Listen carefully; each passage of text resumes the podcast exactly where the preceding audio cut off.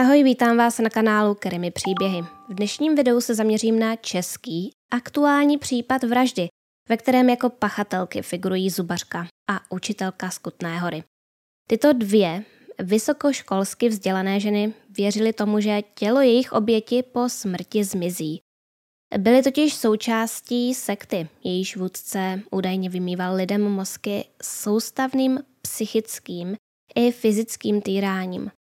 Tento případ přitahuje pozornost veřejnosti především protože nám ukazuje, jak nebezpečná mohou taková náboženská uskupení být a jak moc mohou být jeho členové odtrženi od reality. Dále jde o případ, o kterém mluví snad úplně všichni. Rozhodně se o něm píše úplně všude. Na iDnesu, na Deník.cz, na i-rozhlasu, na novinkách, Refresheru, AHA Online, prostě všude. A mám pocit, že o něm lidé i dost mluví, ale někdy ví jen to, že se něco stalo v Kutné hoře. Jde o šílený případ uh, a hlavní aktérky jako naivně, nějak naivně naletěli nějakému vůdci sekty, ale ono to není až tak jednoduché. Občas se dává stranou fakt, že ty ženy byly manipulovány opravdu tím nejhorším způsobem. A to by se mělo brát v potaz a přijde mi, že k tomu někteří lidé moc nepřihlížejí, ale je to potřeba. No a samozřejmě, že si ty informace, které budu zmiňovat v tomto videu, můžete najít i sami v českých médiích, ale zde to prostě budete mít ucelené od začátku do konce. Každopádně zdroje najdete v popisku videa, kdybyste chtěli mrknout.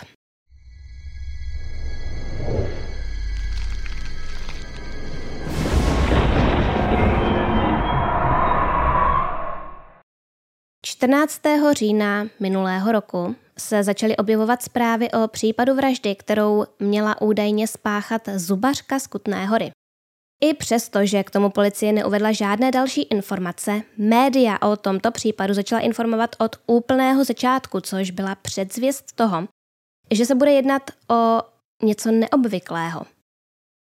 20. října vydalo městské státní zastupitelství v Praze tiskovou zprávu, ve které informovalo, že z této vraždy byly obviněny dvě osoby, které jsou nyní ve vazbě a bylo zahájeno jejich trestní stíhání. Média informovala o tom, že jednou z pachatelek je zubařka z Kutné hory, která 5. října, tedy v den začátku trestního stíhání, uzavřela svou ordinaci. Byla prý příznivkyní sekty nebo nějakého náboženského spolku, což mělo s vraždou souviset. Mluvilo se také o tom, že do vraždy byl nějakým způsobem zapojen i její partner. Vzhledem k tomu, že byly zatčeny dvě osoby, lidé zprvu předpokládali, že to on byl druhým obviněným.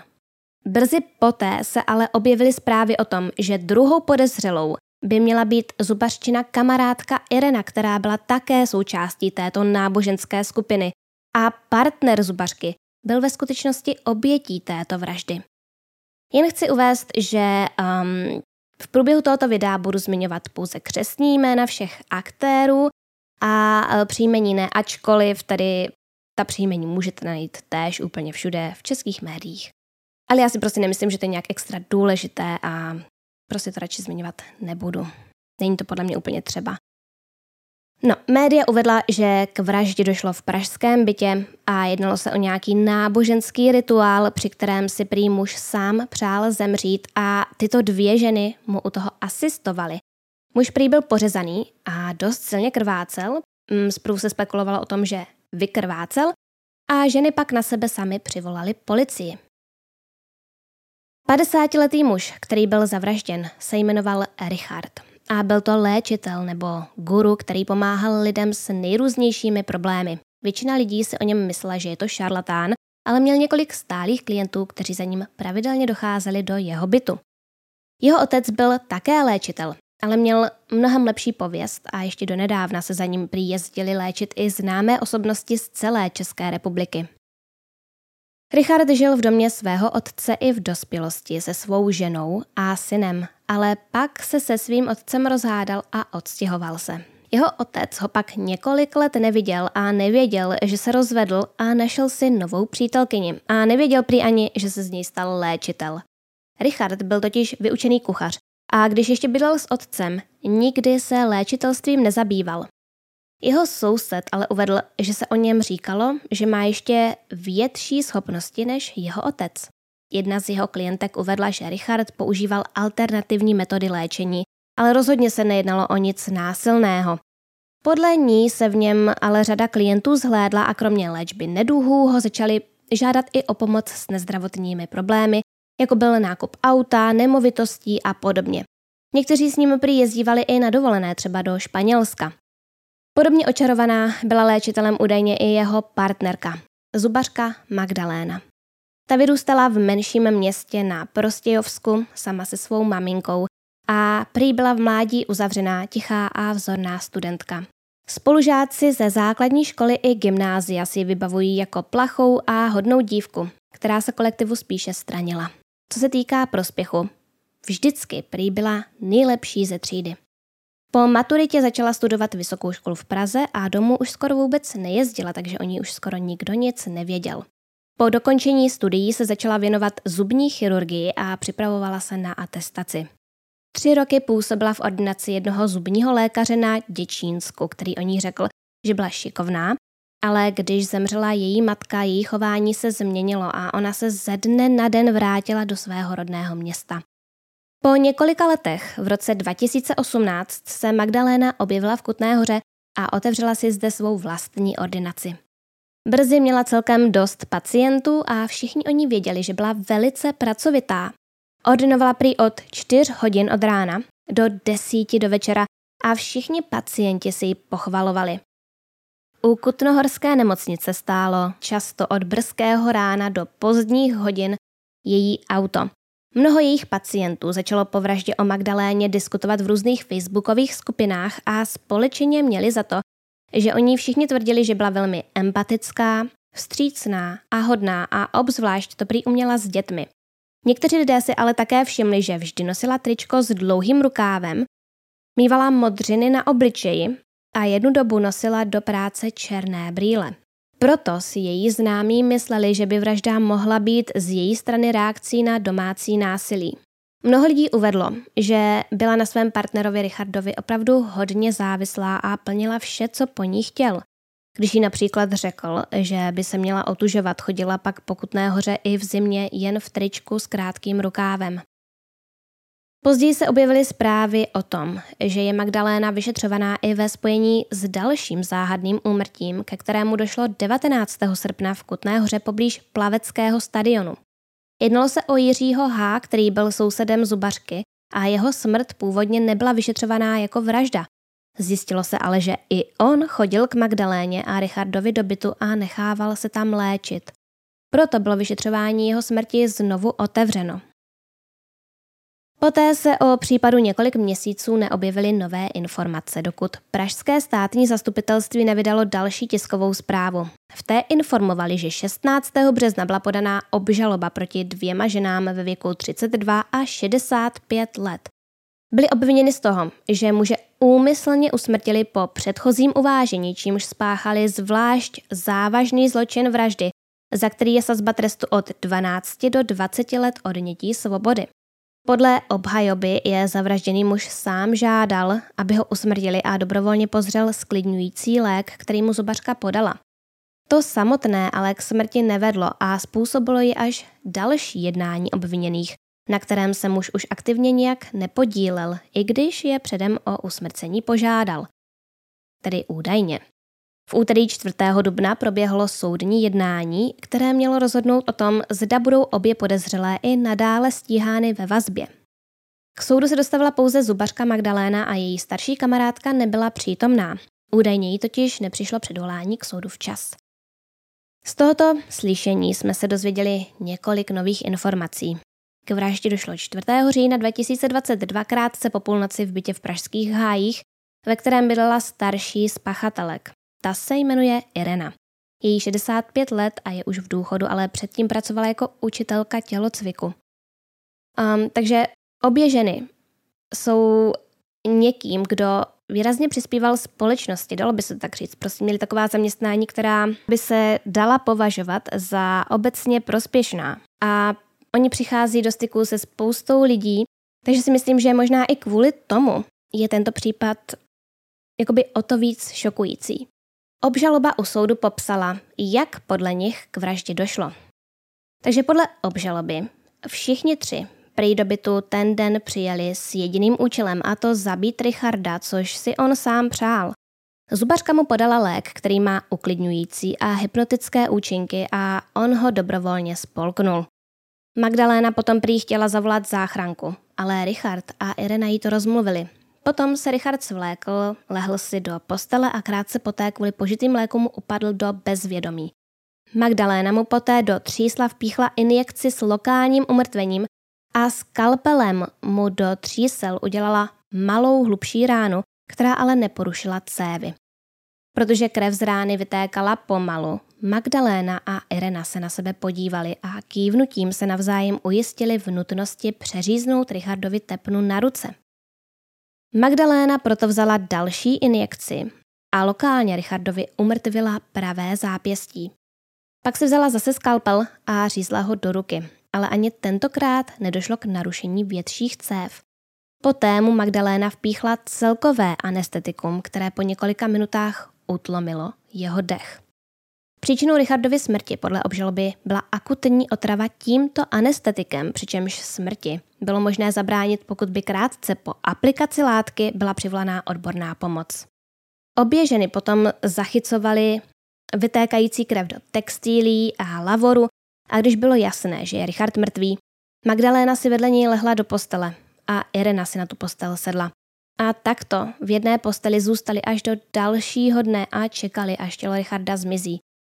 On jim totiž sliboval, že se po smrti jeho tělo samo vytratí. Další den, když tělo nezmizelo, uklidili po sobě, umyli se, převlékli, najedli a pak se domlouvali na dalším postupu. Nakonec v 15.40 přišli osobně na policejní stanici a oznámili, co udělali. Obhajoba uvedla, že obě obžalované se k činu doznali a litují ho. Nesouhlasí ale s právní kvalifikací skutku, který obžaloba popsala jako předem promyšlenou vraždu. Výsledkem projednání bylo, že Irena byla z vazby propuštěna a bude vyšetřována na svobodě. Magdaléna, která hrála v usmrcení Richarda větší roli, jelikož právě ona byla tou, která mu píchla to anestetikum, byla ve vazbě ponechána a to z důvodu možného útěku. Obhajoba nabízela dohled probačního úředníka, záruky důvěryhodných osob, peněžitou záruku i slib obžalované, ale soud tyto návrhy neschválil. Ve středu 26. dubna 2023 bylo zahájeno hlavní líčení. Magdalénu krátce před půl desátou dopoledne přivedli k soudu v poutech policisté. Měla na sobě tmavě modré šaty a černé sako. Irena dorazila k soudu sama se svým obhájcem a mezi fotografy prošla v dlouhé černé bundě, černém látkovém kloboučku a tmavých brýlích. Obžaloba u tohoto soudu znovu uvedla, jak přesně čin probíhal, ale novinkou byly požadované tresty pro obě obviněné. Obžalba nakonec vzala v úvahu polehčující okolnosti, tedy to, že ženy byly údajně Richardem manipulovány a proto pro Magdalénu žádají trest v dolní polovině sazby za předem plánovanou vraždu, tedy 12 až 16 let odnětí svobody a pro Irenu nejnižší trest, tedy 12 let. Obhajce Magdalény u soudu uvedl, že se cítí být vina smrtí poškozeného a má zájem uzavřít dohodu o vině a trestu, pokud se ale změní právní kvalifikace skutku. Jednala prý v silném rozrušení, ve strachu, ve zmatku a omluvitelném hnutí mysli v důsledku předchozího zavržení hodného jednání poškozeného. Takový čin je kvalifikován jako zabití a hrozí za něj 3 až 10 let odnětí svobody. Obhajce pak dlouze hovořil o tom, jak zavražděný ženy týral a manipuloval. Magdalénu prý plně ovládal a ona byla zvyklá plnit všechny jeho pokyny. Obě ženy odmítly v jednací síni vypovídat, ale před soudem byly čteny a promítány hodiny jejich dřívějších výpovědí. Magdaléna prý krátce po činu vypověděla, že Richard byl ochotný, laskavý a všem pomáhal a pro ostatní by se prostě rozdal. Až později ve vazbě z jeho vlivu vystřízlivěla a začala popisovat, jak ji Richard psychicky i fyzicky týral a ponižoval. Z první přečtené výpovědi vyplynulo, že se Magdaléna s Richardem seznámila ještě při studiích přes svého kamaráda a Richard v té době pracoval ve skladu se zeleninou. Magdaléna se do něj zamilovala a začali spolu trávit volný čas. Nejčastěji se spolu projížděli autem, protože oba měli rádi sportovní jízdu, zatáčky a serpentíny. Na začátku roku 2022 spolu začali žít a na jaře prý Richard začal mluvit o tom, že by chtěl zemřít. Prý byl otrávený z lidí a už ho to tady nebavilo a zároveň začal mít problémy se zrakem a nechtěl se dožít toho, že oslepne. Postupně pak začal Magdalénu žádat, aby mu pomohla důstojně odejít a nemusel skákat z mostu. Magdaléna jeho žádosti původně nebrala vůbec vážně, ale on jí říkal, že pokud ho opravdu miluje, tak ho v tom nenechá a pomůže mu. O tomto Richardově přání prý věděla i druhá obviněná, Irena, která mu to také původně vymluvala. Nakonec ale obě svolili a Ireninou úlohou bylo Magdalénu psychicky podržet během toho, co bude Richarda usmrcovat. Když se četla tato výpověď, Irena po celou dobu hlasitě vzlikala a upřeně zírala do stolu. Následně se četla druhá Magdalenina výpověď, ve které uvedla, že při předchozích výsleších na začátku vyšetřování byla mimo. Přemýšlela prý hlavně o tom, proč Richard nezmizel a byla stále pod vlivem jeho manipulací. Ve třetí výpovědi už ale začala popisovat konkrétní věci, které jí prováděl. Opakovaně ji prý fyzicky a psychicky týral. Nadával jí, neustále jí hlídal a řídil celý její život. Rozhodoval o tom, co bude snídat, co bude dělat a kdo s ní bude bydlet. Richard totiž eh, kolem sebe během let shromáždil armádu věrných následovníků a stal se vůdcem jakési sekty. Magdaléně potom vždy bez jakéhokoliv varování oznámil, že se k ní některý z jeho následovníků nastěhuje, což byl vždy nějaký muž, a ona se o ně musela starat a pomáhat jim v práci. Richard ji prý nutil, aby spala vedle těch mužů v posteli a když dostala hysterický záchvat, přivedl další členy jeho sekty a ti mu pomáhali nátlak stupňovat. Situace byla taková, že tam bydleli i čtyři muži najednou a Richard ji pomocí nich kontroloval a říkal jim, co s ní mají dělat. Richard Magdaléně tvrdil, že kdysi byla čistá duše, ale něco se pokazilo a teď je v ní mnoho temné energie. Byla prý čarodějnicí a zrůdnou dozorkyní v koncentračním táboře a milenkou Mengeleho. V souvislosti s tím měla nařízeno studovat historii holokaustu a dvakrát musela navštívit Osvětim. Přesvědčovali také, že její maminka umřela na rakovinu jen kvůli její temné energii. A tu temnou energii léčil tím, že musela provádět nařízené rituály, extrémně cvičit a uklízet a musela se také často svlékat do naha, někdy přímo před ním a jindy před těmi muži, kteří s ní bydleli, zatímco on je instruoval po telefonu. Magdalena popsala, že ji jednou donutil stát celou noc nahou před zrcadlem, aby se jí vrátila duše. Ona během toho omdlela a spadla na skleněné dveře, z čehož má jizvy na zádech. Jindy ji prý odvedl do lesa a nechal ji nahou mezi stromy na pospas jejímu osudu. Byla vyděšená a neměla se odtud jak dostat, ale věřila, že si to zaslouží. Nahou ji pak našla až večer její kamarádka, také členka sekty, která Richardovi chodila domů vařit a uklízet. Dále jsme se z Magdaléniny výpovědi dozvěděli, že z Richardovy strany docházelo k bytí, znásilňování a drsnému ponižování Magdalény. I přesto si ale nechala na Richardovu žádost změnit příjmení, aby se jmenovala stejně jako on. Byl její první partner a prý s ní chtěl i svatbu, ale až později, takže do té doby chtěl, aby měla aspoň stejné příjmení. Proto se oba jmenovali stejným příjmením, které zde zveřejňovat nebudu. No a Richard prý řídil i její pracovní život. Když si Magdalena po studiích chtěla najít pracovní místo v Praze, Richard a jeho kamarád ji přiměli, aby nejprve pracovala v Děčíně a poté si otevřela vlastní ordinaci v Kutné hoře. Nařídil jí, že nesmí odmítat žádné pacienty a bude pracovat od časného rána až do noci. Magdaléna musela navíc sama zastávat i roli zdravotní sestry, uklízečky a účetní. Vydělané peníze pak musela odevzdávat Richardovi a to přesně podle jeho pokynů. Jednou prý dostala například za úkol přinést 6.6. v 6 hodin ráno částku 666 666 korun. A podobně mu platila i za to, že se měl starat o její ordinaci. Každý měsíc za to od ní dostal 66 tisíc korun. Také nařídil přestěhovat Magdaléninu babičku do Kutné hory a řídil prodej jejího domu. Magdalena odhaduje, že mu celkem odevzdala kolem 9 milionů korun a měla pak i problémy se splácením svých vlastních závazků. Uvedla, že se mu prostě snažila dát úplně všechno. Fyzicky i psychicky. Poté byly přehrány i výpovědi Ireny. Ta ve svých prvních výpovědích mluvila o Richardovi s velkým respektem, ale po pár dnech ve vazbě začala i ona popisovat děsivé příběhy o tom, jak se Richard choval. Irena, která je bývalá učitelka tělocviku a zároveň zámožná restituentka, vypověděla, že se s Richardem seznámila po rozvodu asi před 20 lety. Um, on prý u ní brzy objevil rakovinu a ona pod jeho vlivem přerušila kontakt se svými dětmi a svěřila mu velkou část svých peněz. Naposílala mu přibližně 27 milionů korun. Irena později podstoupila tradiční medicínské vyšetření, které neprokázalo, že by měla rakovinu. Nic se u ní nenašlo, prostě nic. Byla zdravá. Dále popsala, jak Richard eh, během let manipuloval i s dalšími členy sekty. Používal prý jednoduchý trik. Když se k němu někdo přišel léčit, proskenoval ho a řekl mu, že má rakovinu, roztroušenou sklerózu nebo nádor a musí okamžitě začít chodit na jeho léčení a setkávání jeho společenství. Richard celkově od členů sekty vybral asi 90 milionů korun.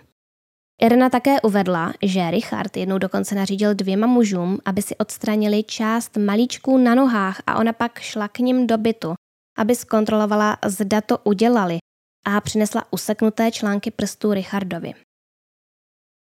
Dále byly u soudu mm, uvedeny informace o důkazech, které byly nalezeny v bytě Richarda při domovní prohlídce. Našel se tam deník, ve kterém se Richard vedl seznam lidí, kteří docházeli na jeho léčení a u každého jména měl uvedenou číslici, již význam není zřejmý, ale jednalo se nejspíš o nějaký stupeň v té sektě. Takže to je, to by se dalo přirovnat k případu Cheda Daybella a Lori Vellow, jelikož Chet také přišel s určitým systémem jakéhosi klasifikování duší. No, u každého jména uh, v tom seznamu Richard uváděl také finanční částky, které mu ti daní lidé poskytli. Dalším předneseným důkazem byla SMS zpráva, kterou poslal Magdaléně těsně před půlnocí. V ní psal do dvou, tedy do 2.00. Potřebuji to stihnout. Nenech mě v tom. Magdaléna mu odepsala a ve zprávě ho prosila, aby to nedělal. Poté byla uvedena také výpověď Olgy, která s Richardem žila ještě předtím, než se dal dohromady s Magdalénou.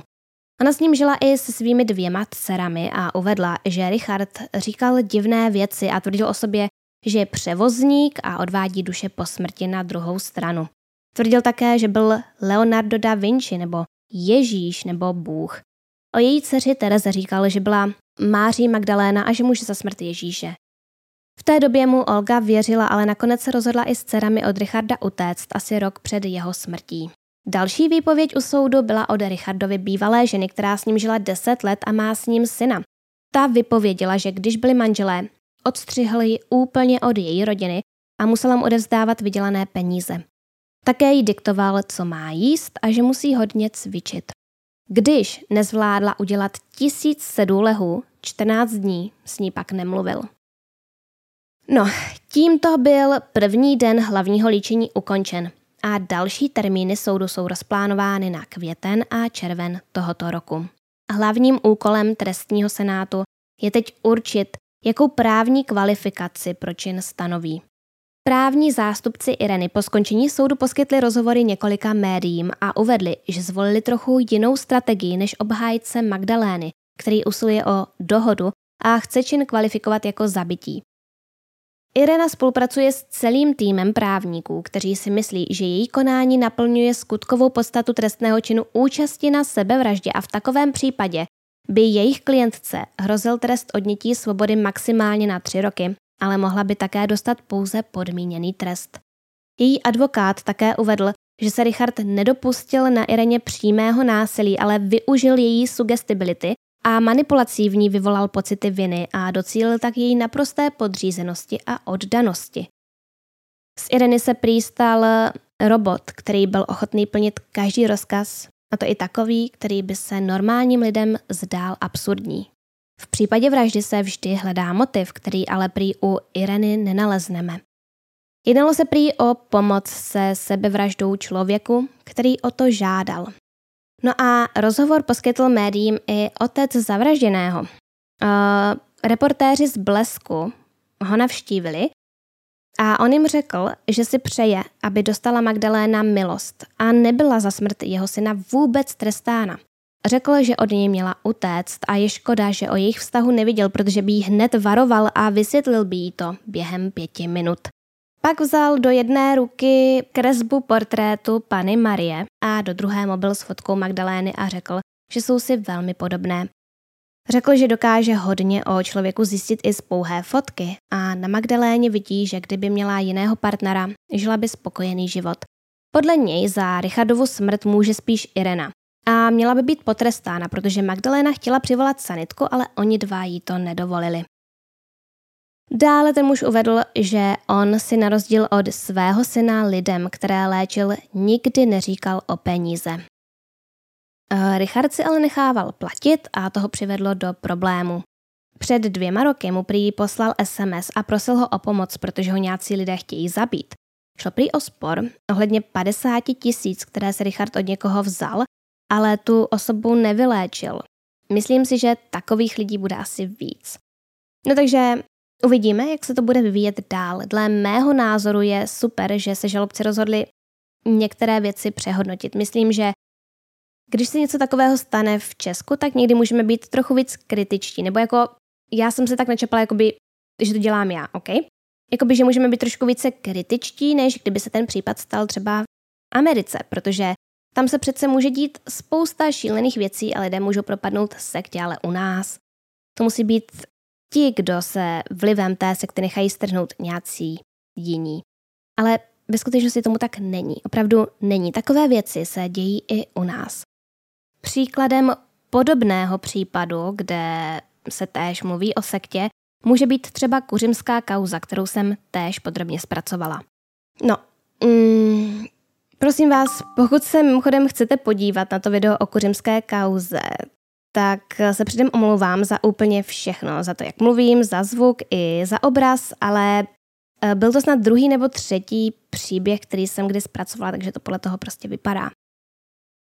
Uh, tento případ pro vás budu i nadále sledovat, pravděpodobně vás budu formou videa informovat o rozsudku. Pokud vás zajímají jiné krimi příběhy, tak určitě odebírejte můj kanál a zapněte si i upozornění na nová videa. Kliknutím na ikonku zvonku hned vedle tačítka odebírat a díky tomu vám přijde upozornění, až vydám další příběh. A tomuto videu prosím, prosím, dejte like. Sledovat mě můžete i na mém Instagramu nebo na TikToku. Všechny potřebné odkazy najdete v popisku videa, vlastně hned pod videem, když to rozkliknete. A bude tam pochopitelně i odkaz na můj Patreon, kam přidávám bonusový obsah k příběhům, které tam zveřejňují dřív než na YouTube. Někdy tam dopředu třeba přidám i dva příběhy a hlavně tam jsou bez reklam.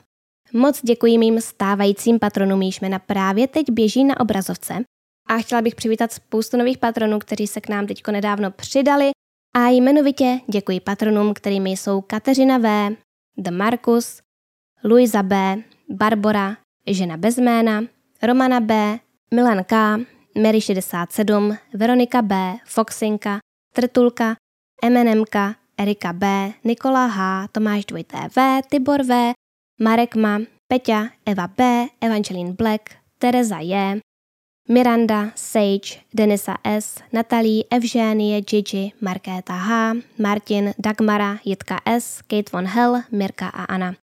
Všem vám moc moc děkuji za zhlédnutí tohoto videa, za vaše lajky a hlavně komentáře a budu se na vás těšit zase příště.